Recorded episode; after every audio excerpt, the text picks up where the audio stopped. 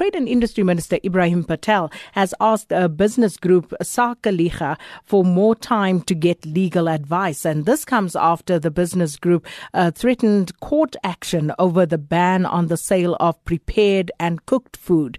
The organization gave him until uh, 9 a.m. this morning to respond, but uh, Minister Patel has now asked to be given at least until Wednesday.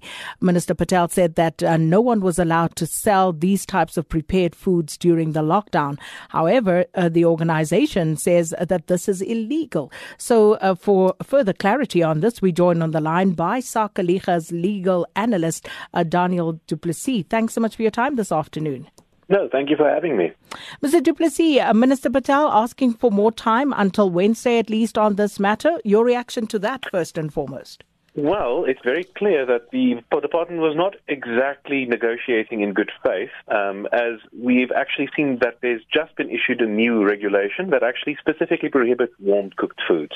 Now, this is a problem because we would think that the minister especially considering that they actually invited us to have a discussion on this very topic, we take the opportunity to actually talk to business and hear what we can do to uh, support one another. But instead, the department has chosen to go another path, and so now the regulations have been amended on very short notice, and in a way that we believe is still actually irrational. So, does this mean that you're going to go ahead with your court action?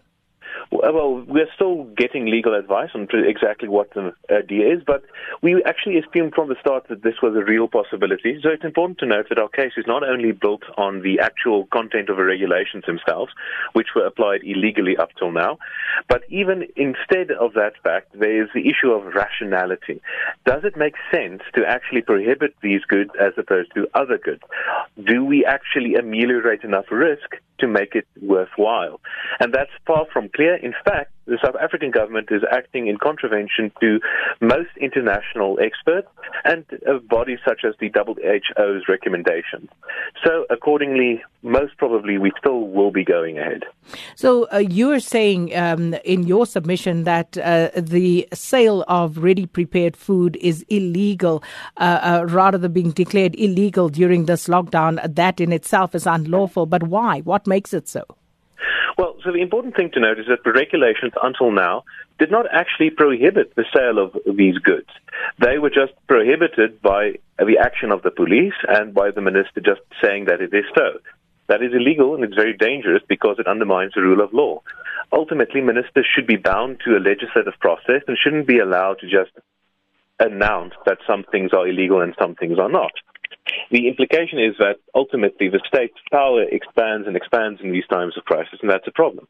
But more importantly, the fact is that it's irrational to prohibit the sale of these goods because they don't pose any particular risk about already see in other foods which are sold, and this is a necessary evil in this time. Additionally, many people are dependent on ready prepared foods. So I, I would like to note, however, that while, whether by accident or on purpose, the minister has actually that now for frozen and cold foods to be sold. So in this instance, as the regulations stand now, after the regulations have been amended, there is this possibility to buy ready-made frozen food. So that does open up certain possibilities. But ultimately, this distinction does not serve to actually ameliorate risk. It's irrational. It does real economic damage and most more particularly it prejudices the interests of those people who are really really dependent on these foods, such as for instance essential workers. So, uh, just for further clarity, because uh, we saw um, with regard to the preparation and sale of warm food um, last week, uh, for example, uh, retailers such as Woolworths and Pick n Pay, uh, they were still selling roast chicken and pies and the like, and that has since stopped. Uh, we still have spaza shops selling things like bunny chows and fat, yeah, fat cakes. So, what's the difference here exactly? So here's the problem, right? Is the idea of prepared food in itself is a bit of a problem, in that all food in a modern society is prepared in some way. It's processed foods. So destroying the distinction between whether it is served hot or it is served cold doesn't really serve to actually uh, lessen risk in any sort of way. So ultimately, our problem with this regulation is that it complicates the selling process. It means that we are disrupting supply chains, which we'll need when the economy gets started up again. And finally, people are dependent on buying ready-made foods, especially, so let's take a scenario. If you're a long haul trucker, you don't really have any place where you can make food. You have no facilities, you have no time. And so accordingly, ready-made food is basically your only option. And for the department to prohibit this just makes no sense. It entails cost, but it has no benefit. So, as you say, Mr. du Plessis, uh, perhaps a spanner thrown in the works with the last minute uh, all, uh, amendment of the regulations there by the minister. But if you were to be victorious in this case, what would that mean uh, for fast food restaurants and others uh, who actually serve warm food? That's an excellent question. That already we've already had a small victory now because now you can sell frozen food. So that's a good start.